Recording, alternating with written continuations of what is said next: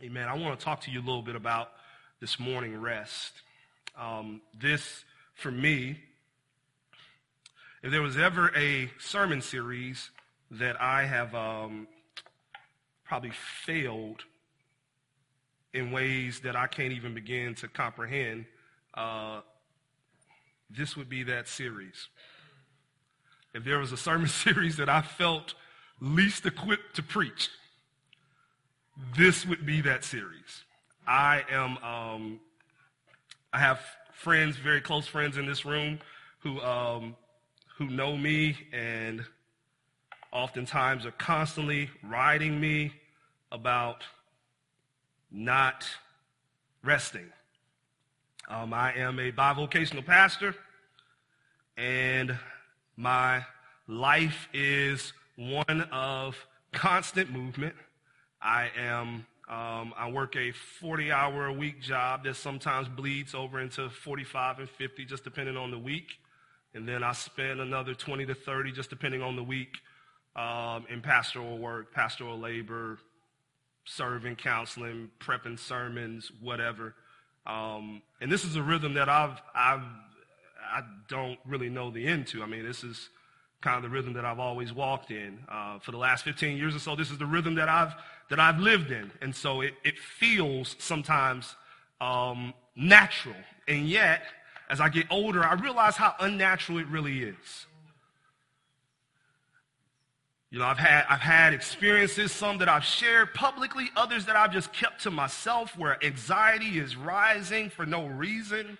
I can be in my car and there's nothing happening, and yet I feel this pulse pulsing in my chest and and and and all sorts of aches and pains that that kind of move and weave in and out of my arms and my back and I and and and I oftentimes say to myself, you know, I'm 38, I'm 39, I'm 40, I'm 41. I don't think I'm supposed to be feeling like this. And, and so much so to the point where I'm just like not even, I'm, I know I'm not supposed to be feeling like this, and I know it so much that I don't even tell anybody. I just feel it and keep it to myself, which is a, not that great of an idea, right? But I say all of that because I'm not, I'm not, I'm not saying all of that to brag to you this morning about the load that I carry. I, I don't care if you guys know the load I carry. I'm saying all that to say that I empathize with you as you carry your load. Because I know the load that you carry is similar in many ways to the load that I carry. In a sense that you probably feel on a regular basis overwhelmed. You probably feel on a regular basis overworked. You probably feel on a regular basis irritated. Matter of fact, I want to I want to start this morning by just asking a couple of questions of you. And you don't have to raise your hand lest we incriminate ourselves. But I just want you to think to yourself as I ask the question, is this you? Question number one, do you prefer working more than other activities, such as spending time with loved ones or relaxing on the couch? Do you find yourself working on weekends, vacations, and evenings? Do you talk about work more than you talk about anything else? Do you use stimulants, coffee, Mountain Dew, to help you work longer hours? Do you have a hard time delegating tasks to employees because you fear that they won't do them correctly? Do you find yourself multitasking in order to get things done in your life? Have your long hours caused injury to your health or injuries to the relationships around you? Do you think about work or other tasks while you drive or while you converse with others or while you fall asleep at night or even while you're sleeping? Are you easily agitated and especially agitated if things don't go as they were planned? Do you feel restless on your downtime? Do you frequently answer busy when people ask, How have you been? The quiz is up. If you answered yes, to any three of those questions. Congratulations, my friends. According to Psychology Today, you might in fact qualify as a candidate for burnout. That should feel unusual. That should feel abnormal. That should feel irregular. But for so many of us, that feels like Monday. That's just the life that we live now. A life of perpetual, constant movement. In her article entitled How Millennials Became the Burnout Generation, Anne Helen Petersen says that burnout is the millennial condition. It's our base temperature. It's our background music. It's just the way things are. It's our lives. The same article go, uh, gives us a brief education on the concept of burnout. Listen to Ms. Petersen's concept of burnout. She says that burnout was first recognized as a psychological diagnosis in 1974 by psychologists to cases of physical or mental collapse caused by overwork or stress. Burnout is of a substantially different category than exhaustion, although it's related. Exhaustion means going to the point where you can't go any further. Burnout means research, uh, reaching that point and pushing yourself to keep going, whether for days or for weeks or for years. One psychoanalyst specializing in burnout writes that you feel burnout when you've exhausted all your internal resources, yet cannot free yourself of the nervous compulsion to go on regardless. The article goes on to call burnout the contemporary condition. It's the water that we swim in, in other words. It's the air that we breathe. And unfortunately, that is not just for those who don't believe in Jesus, but that is for those who do believe in Jesus. Matter of fact, pastors are considered at the top of the list of candidates for burnout. In the book, uh, in the book, The Ruthless Elimination of Hurry, the author John Mark Comer quotes a business scholar from a university who performed a five-year study on Christianity and Christians in the workplace all around the globe. And this is what he found about Christians in the workplace. Listen, busyness is a major distraction from spiritual life for them. It may be the case that number one, Christians are assimilating to the culture of busyness, hurry, and overload, which leads to number two, God becoming more marginalized in Christians' lives, which leads to number three, a deteriorating relationship with God, which leads to number four, Christians becoming even more vulnerable to adopting secular assumptions about how to live, which leads to number five, more conformity to a culture of busyness, hurry, and overload, and then the cycle starts over again. Jesus once said that the word can be choked out. The word of God that is sown in the hearts of men can be choked out due to the cares of this world, the hustle and busyness of life has the ability to snuff out spiritual life. It's been said that if the devil can't make you sin, then he'll make you busy. And I wholeheartedly believe, I wholeheartedly believe that to be true. When you look back on the moments that you were the most patient, the most engaged spiritually in your life, the most loving in your life, the most joyful in your life, very rarely will you connect those moments to hurrying. Think about your relationship at home. Are you most loving or most patient with your spouse or with your friends or with your colleagues, coworkers when you are hurried or when you are slowly and moving about life with pace, healthy pace? Are you more patient the more hurried you are? Are you, more, are you more connected with the Lord in prayer and meditation the more hurried that you are? The answer under these circumstances is an easy no. We are rarely in our holiest state, in our hurried state. In our hurry state, we're short. In our hurry state, we're intolerant. In our hurry state, we're fearful. In our hurry state, we're reckless and we're loose tongued. Bottom line, in our hurry state, we're crazy, right? Just frazzled and, and our minds are rushing at 100 miles per hour. Nothing seems to be fitting in the boxes that we've laid out for our lives when we're hurried. Our prayer lives, are they most vibrant when you're hurried or are they, or do they feel distant, disconnected? Your scripture reading, does your scripture reading feel most productive when you're hurried or does it feel insignificant, almost irrelevant? Our opportunities for connection and for community, are they, are they most prevalent in our lives when, when, when we are living life at a frantic pace? No. We groan at the hour and a half that somebody calls us to spend at a missional community family meal. Oh, do we have to do that again? Why? Because our lives are too fast. C.S. Lewis's spiritual mentor, Father Walter Adams, was once quoted as saying, To walk with Jesus is to walk with a slow, unhurried pace. Hurry, he continues, is the death of prayer and only impedes and spoils our work. It never advances it. End quote. So, how do we get there? How do we get to a life lived at a pace that increases our opportunities to grow with God rather than reduce them? That's what we want to talk about for the next couple of weeks.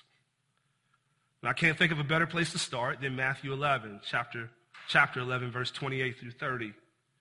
Here's the passage that we find as the antithesis to the hurried life or the opposite to the hurried life.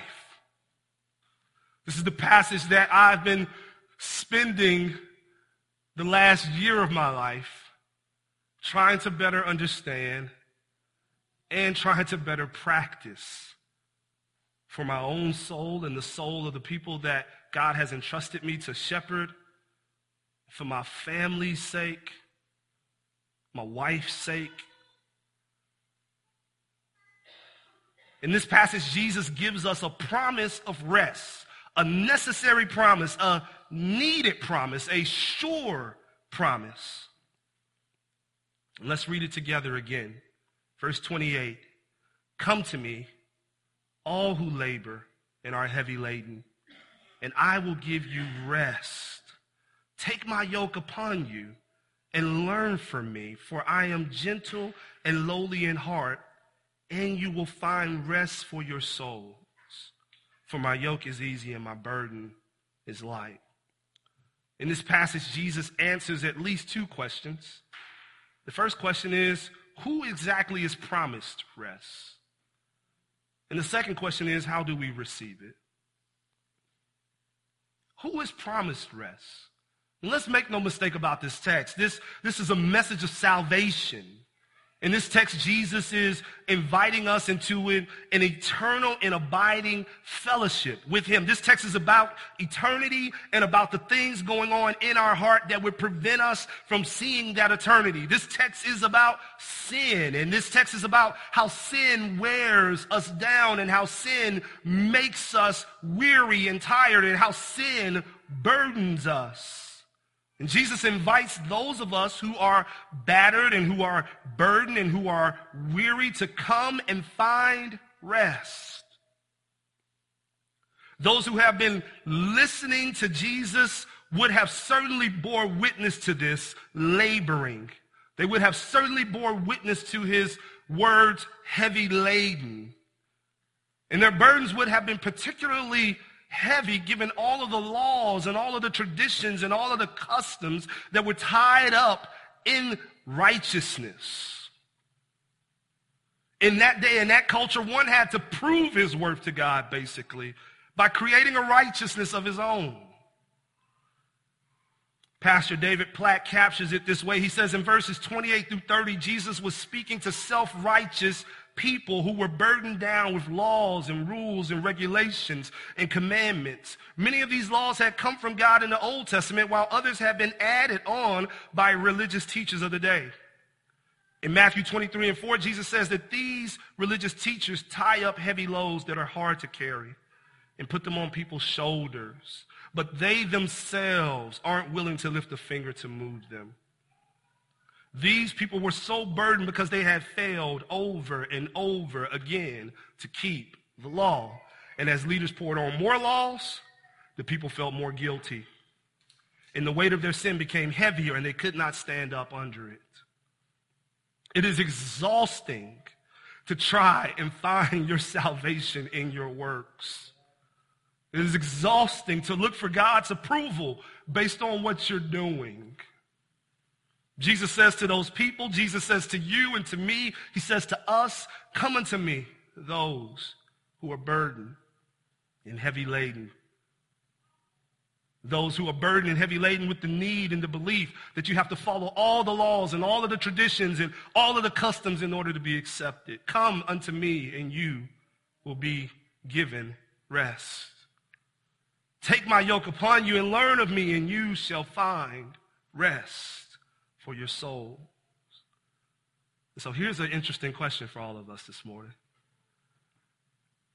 I've come to Jesus. Many of you have come to Jesus. So why am I still so tired?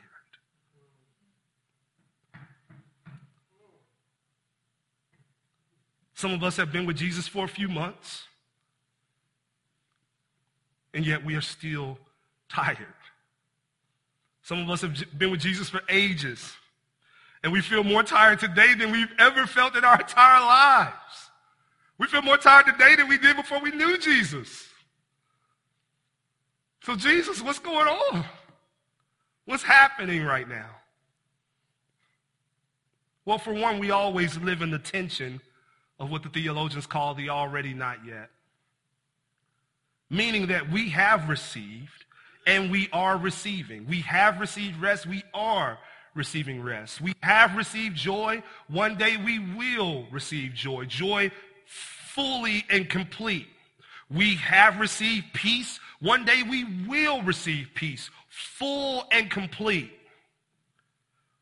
Paul tells us in 2 Corinthians chapter 4, verse 16 through 17, we do not lose heart, though our outer self is wasting away, our inner self is being renewed day by day. For this light momentary affliction is preparing for us an eternal weight of glory beyond all comparison. We still suffer. We still struggle in our bodies. We still struggle in our emotions. And that struggle will remain until kingdom come. Thus, we don't fully rest yet. The rest has begun, but the rest is not complete. Yet at the same time, we should know all of these things in some form of progression, meaning that we don't fully know joy yet in Christ, but we do experience a foretaste of joy in Christ now. We don't fully know peace yet, but we do experience a foretaste of peace now. We don't fully know holiness yet, but we will experience or we do experience a foretaste of holiness now. And we don't fully know rest yet but we should increasingly be living our lives in a way in which we see and experience a foretaste of rest now. And yet many of us don't. And so the question again must be asked if I have decided to follow Jesus, why am I still so tired? Quite possibly it's because many of us have adopted the culture's the culture's rhythms, and that we have traded and exchanged one form of burden for another. While some of us have confidence that works of righteousness don't save us, many of us can experience the rest that Jesus has promised is found in him because we've exchanged one type of self-righteousness for another type of self-righteousness. The righteousness of works for the righteousness of work.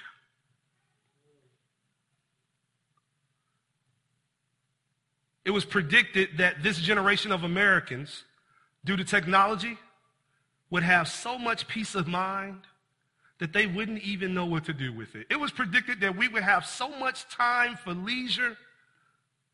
It was predicted that we would have so much time for community one day. As a matter of fact, there was a Senate subcommittee that was held and they produced a report back in 1967. And that report said that by 1985, the average American would work only 22 hours a week for 27 weeks a year. Now, I don't know if anybody, anybody in here working that. But if you are, tell me where I can apply. In the 1930s, the economist John uh, Maynard Keynes made the following prediction. He said by the 21st century, the American work week would be 15 hours long, leaving us with the equivalent of a five-day weekend. They saw, they saw the progression of technology moving at such a rapid clip that they said, it's going to do everything for us. We're not going to have to do anything anymore. And you see that, right? You see, you see, it used to be, you probably had what, a good five, six, seven phone calls in you per day at the office?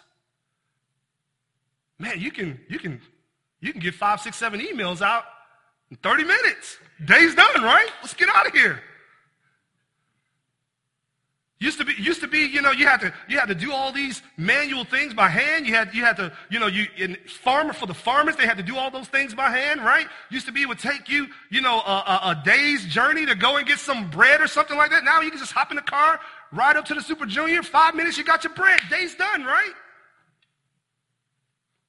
No, what have we done? We just added more. As we do, as we're able to do more, we add more. And we add more. And so now those five, six, seven phone calls that you would get at the office have turned into 500 emails that you're expected to all to read and respond to. That loaf of bread journey now you can get it delivered to you, right? Kroger's, Kroger's will give you. You, you say, and, and now you say what? Well, since I don't have to find groceries, I guess I'll figure something else out to do, right? Let's add something else on. And we, and we add something else on.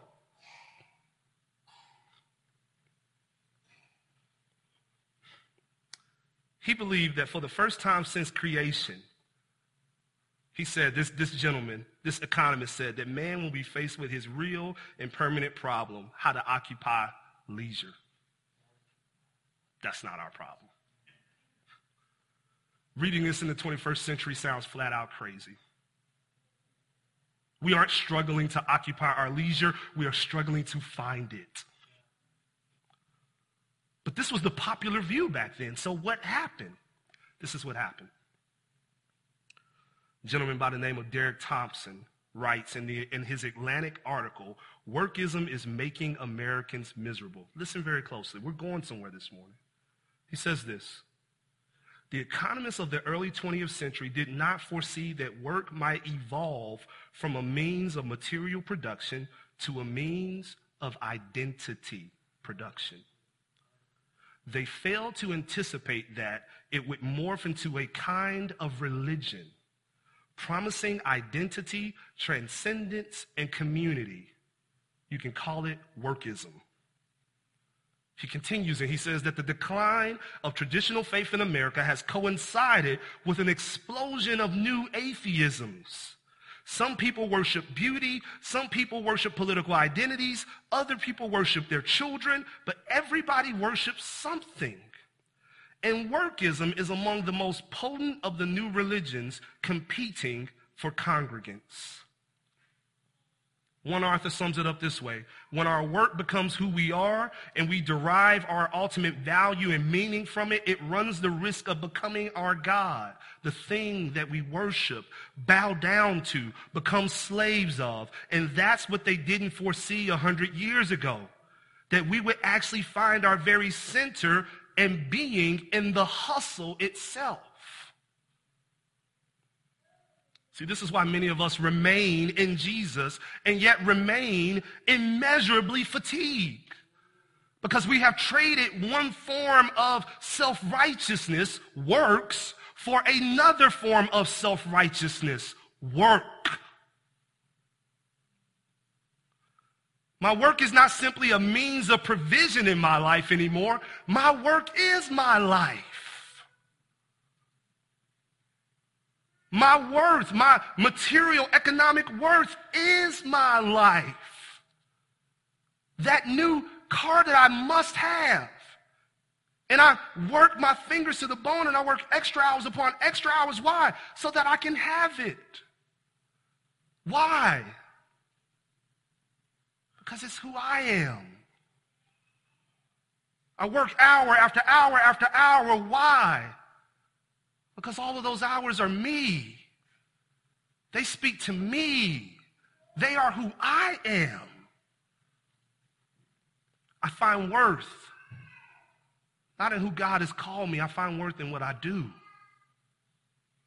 I find my purpose not in God's finished work. I find purpose in what I do. I find my significance not in the crucified Savior. I find my significance in what I do. I find my acceptance in what I do. And family of God, anything that you find your worth, your purpose, your significance, and your acceptance in is now what we call an idol. Oftentimes, if I'm being real honest with you, the load that I carry is not a load for survival. Has nothing to do with survival. If I'm honest with you, the load that I carry is about value and worth. I feel important because of the load I carry. And my kids can say, oh, he's so important. Look at all the work he's doing. My wife can say, oh man, look at how much he works. My friends, oh, you just don't know how much Brian works. Church members, oh man, our pastor, he works so hard. And I tell myself that it's about survival, but inwardly I'm popping my collar because of all the work Brian's doing. I have traded and exchanged salvation by works for a salvation by work. Now, let me offer some caveats. There are some seasons in life where you do have to work harder than others. There are some seasons in life where we struggle financially. We genuinely bona fide struggle financially, and we have to work harder. There are some seasons in life early on in our careers where maybe we have to work harder than later on in our careers. There's some seasons where later on in our careers we have to work harder than early on in our careers. And there are certainly caveats where, where there are seasons in life, whether, whether we have a young family, and the young family obviously occupies more time. Single versus married. There's all sorts of different seasons in which work escalates or de-escalates. And there are situations where, where work escalates or de-escalates. But besides those caveats, the danger is always there to find your identity and worth in the work you are doing rather than the work that has been done for you. And whenever that is the case, our quest for rest is virtually impossible. Family, if there is where rather, this is where many of us in this generation and in this nation find ourselves. We find ourselves working to death for significance. When we aren't working ourselves to death for significance, we are entertaining ourselves to death for significance. When we aren't working ourselves to death, we're drowning ourselves in social media or television, binging Netflix or online gaming for hours on end or playing Candy Crush or eight ball pool or words with friends, etc., etc., etc. And we're just drowning ourselves in these things. And then when it's time to rise on Sunday morning, we say, I'm so tired. I'm so tired. When the moment comes for you to be refreshed and the, the moment comes for you to find that rest that you are so desperately seeking, you're too tired to drink from the well. We are restless because we are seeking our ultimate refuge and relief and rest in all of the places that's meant to steal it from us.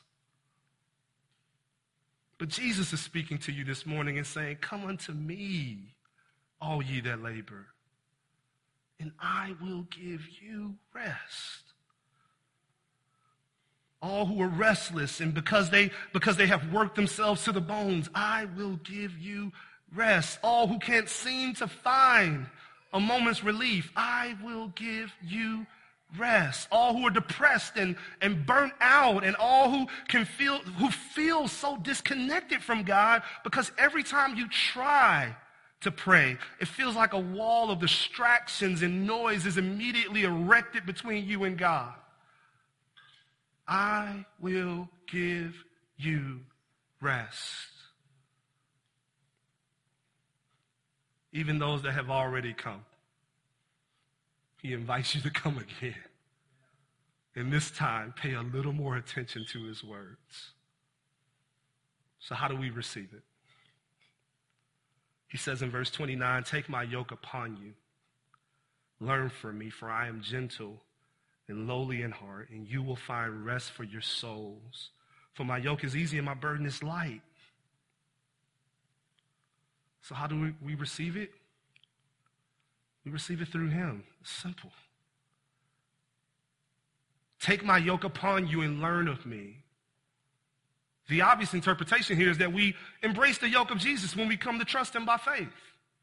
We accept him by faith. And when we accept him by faith, we're embracing the yoke. And when we come to trust him with our lives, he releases us of the burden of sin and brings us into a saving relationship with him, giving us eternal salvation and, of course, eternal rest.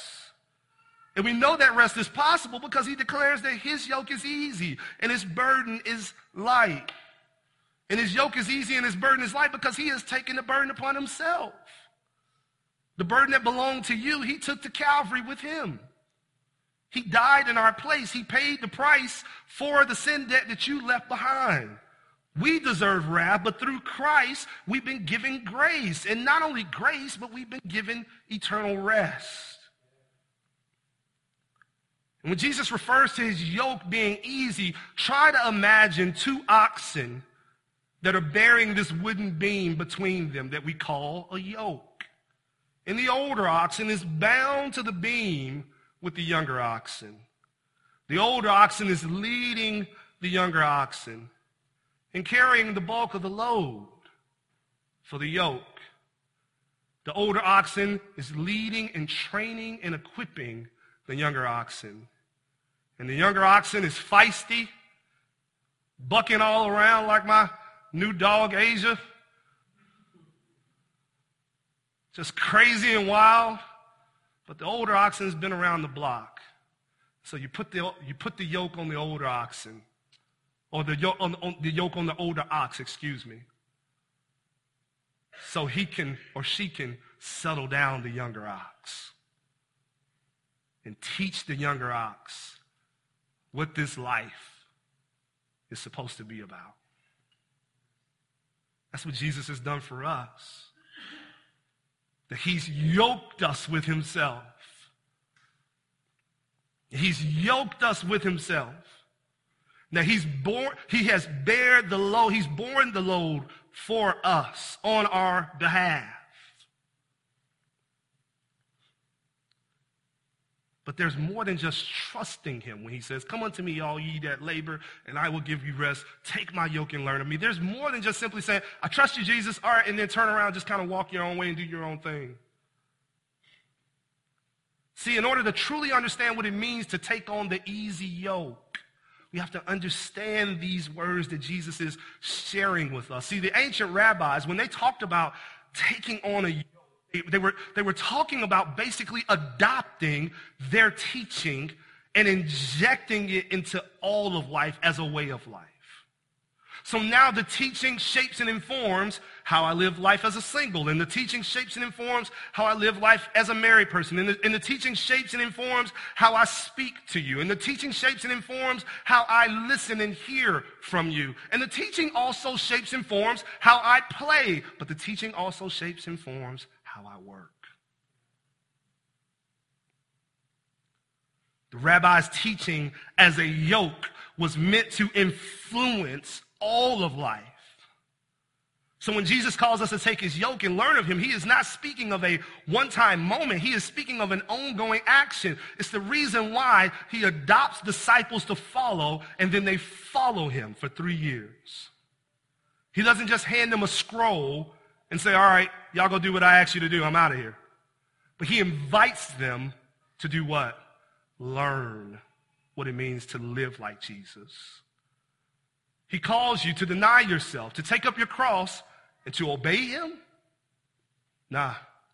He calls you to deny yourself, to take up, take up your cross, and to follow him. In other words, to learn what it means to live like your Savior. Dallas Willard, he paints a clear picture for us when he says, in this truth lies the secret of the easy yoke. The secret involves living as Jesus lived in the entirety of his life, adopting his lifestyle. Our mistake is to think that following Jesus consists only in loving our enemies, going the second mile, turning the other cheek, suffering patiently and hopefully, while living the rest of our lives just as everyone else around us does. And he concludes by saying that that's a strategy that's bound to fail. I love the way that John Mark Comer summarizes Dallas Willard's thoughts that I just read to you. He summarizes it with one sentence. If you want to experience the life of Jesus, you have to adopt the lifestyle of Jesus. If you want to experience the life of Jesus, you have to adopt the lifestyle of Jesus. See, the secret to rest is to trust Jesus with your life and to trust Jesus with your lifestyle. Meaning that the world around you is going to be trying to push you at a pace that will cause you to have the word of life choked out of you. The world around you is going to be waving at you. Hey, hey, hey, cares of the world. This is what you're supposed to be thinking about. Right? Over here. This is what you're supposed to be thinking about. Don't you want that promotion? Don't you want more money? Don't you want the bigger house? Don't you want the bigger car? Don't you want, don't you want, don't you want? Don't you want to be valued in the workplace? Don't you want the don't don't you want to be elevated to the top of the to the top of the food chain? Don't you want to be boss one day? Don't you want to be CEO? Don't you want to have so much money that your kids never have to worry about money? Even though Ecclesiastes tells you that somebody will inherit that and spend it all up and you'll never know the difference because you're in the grave? Don't you want, don't you want, don't you want, don't you want? And Jesus is telling you, no, no, no, no, no, no. Over here. Over here. Follow me. And I will give you rest. When you look at Jesus' life, what you don't see is a man in hurry. When, when Jesus, when the disciples are, are going crazy on the boat, storms are tossing and, and storms are tossing and swaying the boat everywhere. Jesus, what are you doing asleep? Wake up. We're about to die. Jesus is catching extra winks. Jesus has people to heal, and on the way, he's stopping I'm sure these people are like, man, Jesus, my daughter's about to die. And then somebody says, dude, your daughter did. See? See? See Jesus?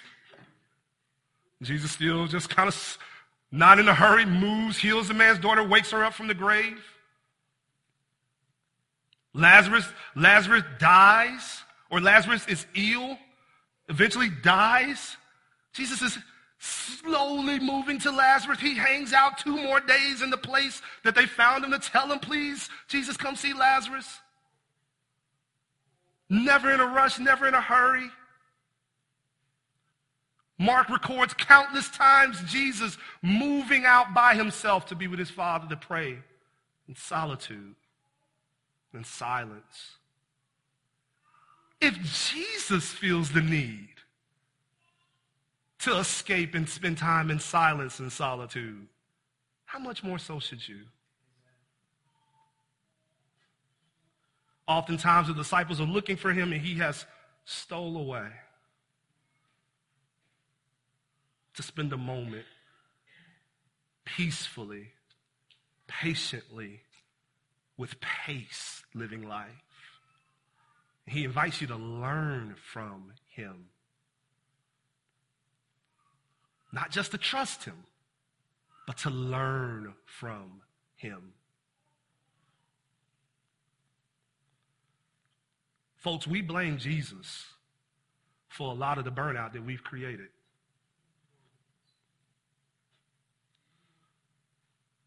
You think, I mean, think about the entirety of our lives. It's 140 plus hours, 100, I'm sorry, 160 plus hours in a week.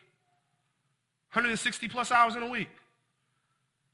And I promise you, we'll, we, we will swear that the reason our lives are a mess is because of those, those measly three hours that I got to give the church. Sunday worship and missional community family meal, just messing up everything in my life. I just need to rest. It's like, I haven't even messed with the round. I, like, I round it to like 160. You can take the three off, and it's still 160. I haven't even messed with it. And yet we blame Jesus for the burnout that most of us have created on our own by living life at a clip that our bodies and our souls aren't meant to live. Follow the path of your Savior. Slow down. Put the phone up. Cut the TV off. Cut the radio off put down the game controller. Close the laptop. Leave the office. Cut off the lights. Go to sleep. You know, we as humans used to average an hour, average daily 11 hours of sleep.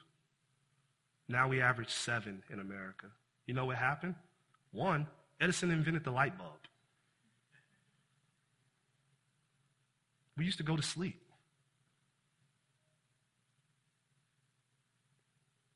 You aren't meant to live at this pace. Neither am I. Here's what I'll say at the end as a closing. The reality is, is that we're searching, we're, you know, we're searching and we're searching and we're searching and we're working and we're working and we're working. Because we, we have all these many dilemmas that we're trying to solve, these many problems, these many issues that we're trying to fix, that we're trying to repair.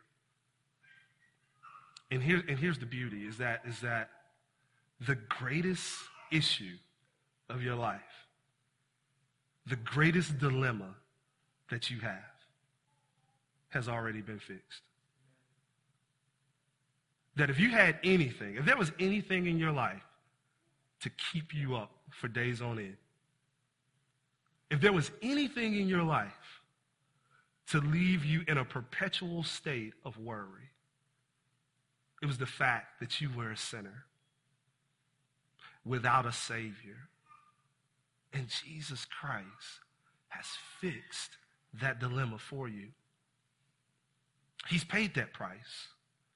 There's nothing left for you to concern yourself. There's nothing left for you to worry in such a way where you literally, literally forfeit any semblance of rest in your life. He's fixed the problem that was intended to rob us of all of our rest. So now, with that problem resolved, let us take on the yoke of our Savior let us learn from him. Let us walk with him as he leads us. And in so doing, let us find the rest, not just for the life to come, but the rest he's trying to give us today, right now. Let's pray.